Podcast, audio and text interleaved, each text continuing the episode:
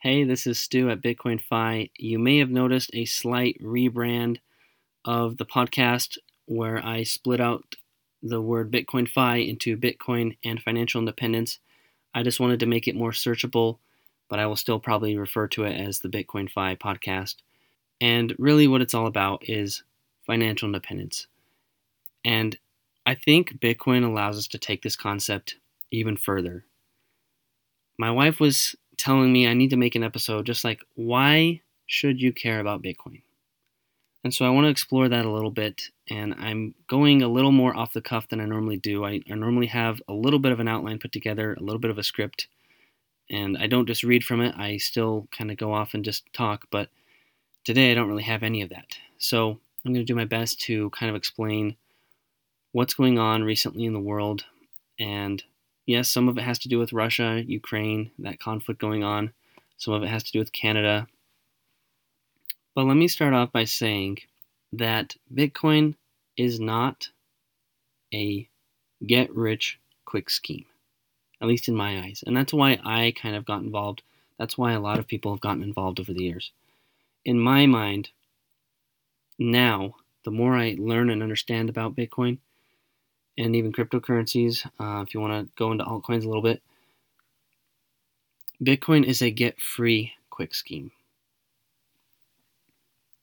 There are so many interesting headlines that have been popping up over the last few weeks, and I haven't had any time to really address them on the podcast, but it sounds like Malaysia, I think, was going to make it legal tender, possibly. Mexico's talking about it different states in the U.S. are talking about it, from Texas to California, Louisiana, and I think um, Wyoming and a few others. So it's just starting to get there, and they're also working on the tax treatment, possibly making it easier to transact without messing up your taxes, which is one of the big hesitations that I had getting more into Bitcoin. But one of the more recent big things that has happened now is America is cutting off Russian gas. We used to get about, I think, 10% of our gas from Russia, and Europe is about 40% reliant on Russia for their energy. And they're trying to curb that so that they can kind of quit funding the war machine. And, you know, what's interesting is Russia built up this war chest of money about $640 billion. And some of it was in gold, some of it was in different currencies, right? But what's crazy is that almost all of it has been frozen or seized.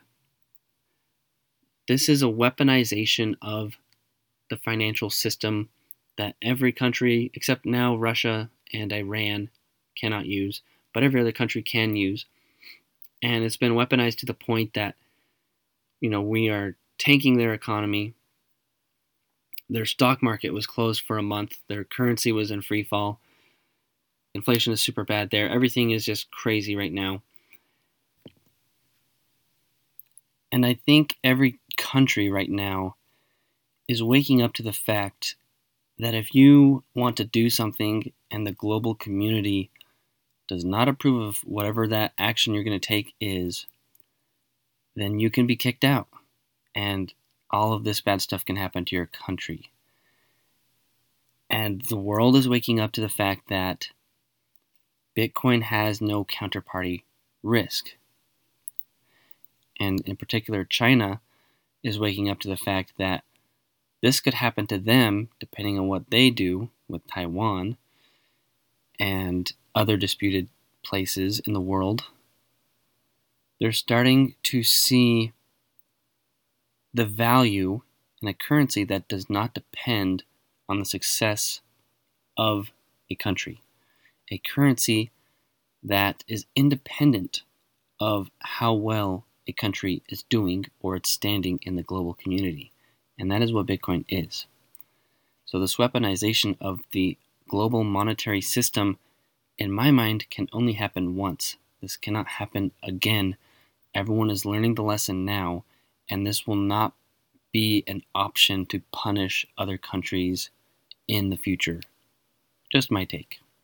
So, about China, in my mind, they're not much better than Russia, but yet we still buy so much stuff from China. And so I'm trying to be a little bit more conscious about that. I'm, I'm seeing headlines talking about this as the end of globalization. There was an economist named Friedman. I can't remember his first name, but uh, Friedman would talk about the world being flat, meaning companies are going throughout the world to find the best production and the and the cheapest production. So that's why a lot of our stuff is manufactured overseas because it's so much cheaper and like it's crazy that you can go and set up your company and get it produced in China and then ship it all the way across the ocean back and forth back and forth and it's still more productive that way. And so that's kind of like what globalization is is just lots of trade, lots of imports, exports and you just go where you can to find the best value for your product and the audience that you're trying to serve with that product. So it's kind of coming to an end, it seems like. And we're trying to make our own energy. Where everyone's concerned about being energy independent. But the point is, is that a lot of Russia's money that they thought that they had is frozen. It's seized up.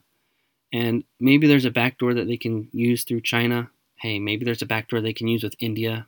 India's been buying some of their cheap gas, discounted gas but you know, there's a lot of stigma on Russian oil nowadays uh, that it's just not going to work out well for them long term. They've been basically set back 30 years.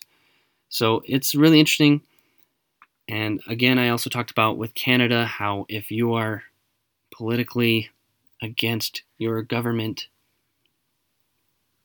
in the wrong way on the wrong topic, you know, if, if you are on the out looking in politically, you can be financially canceled and not pay your mortgage. That sort of stuff, right? And this is where Bitcoin comes in because Bitcoin is money that nobody can turn off.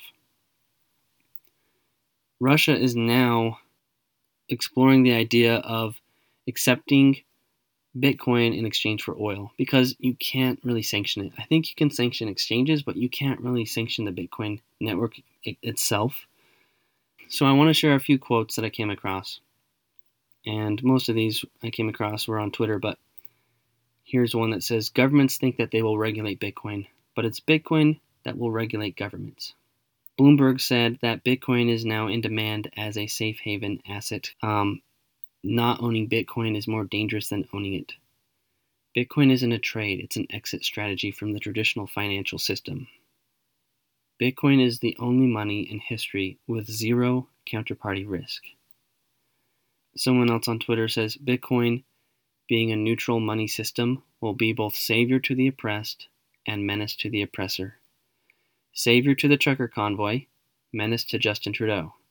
Savior to the Russian people, menace to NATO, doing all these sanctions on Russia. Savior to the Ukrainian people, menace to Russia. And then Dan Held said Bitcoin is apolitical money. It is money for your friends, it is money for your enemies, it is money for everyone. Pomp put out something on February 24th. He said, Russia can still use the SWIFT system right now, and that's not so true anymore, but some Freedom Convoy protesters in Canada cannot. And he put that out as a reminder. Bitcoin is a bank that will never lock you out, never seize your funds, and will never cooperate with dictators. Bitcoin is the new Switzerland. Here's a good one from Robert Breedlove. Defending property is the purpose of government. Violating property is the reality of government. Held correctly, Bitcoin is the world's only inviolable property and therefore puts government in check. So I still need to make a video on how to self custody your Bitcoin. It's a level that a lot of people in crypto are not going to get to, except for the people that are more into it, probably like me. But um, but anyway, that's in my mind why you should care about Bitcoin. That's the moment that we're in. Is Bitcoin is freedom. Bitcoin is money with no counterparty risk. Bitcoin is money with no boss. So if you find that interesting and you now want to get some Bitcoin, but you don't know where to start, check the show notes or check my website, getbitcoinfi.com. And I've got these referral links. I don't have any affiliate links except for Swan Bitcoin, but I do have these referral links, which I greatly appreciate the support for anyone that uses those. And if you want to go back in the archives, episode 18 I did was ways to get free Bitcoin. And also episode 23, the retirement account that pays you. That one is a pretty good way to get free Bitcoin almost every day. And it usually is just a few cents a day, but it can be um, a lot more than that on other days, as much as probably like 30, 40 bucks. And just one final note I talk about financial independence as like having enough money to do whatever you want, work where you want, in the job that you want, to pursue your passions, to use your time however you want. But Bitcoin takes that even further that regardless of your politics, regardless of your nationality, regardless of anything, you can control your money in the way that you see best. Because the world is waking up to the fact that we're just players in their financial sandbox and they can take it all away at any moment because of our politics, because of what a crazy leader of a country can do that affects the rest of 144 million people negatively, uh, at least those in Russia, but even those in Ukraine. And and yeah, it's really just eye opening that that Bitcoin is a way to exit this system. If that appeals to you, and if you think that there is a 1% chance that it succeeds in this purpose, then I think you probably should start getting a little bit here and there. And with that, remember that financial independence is doable.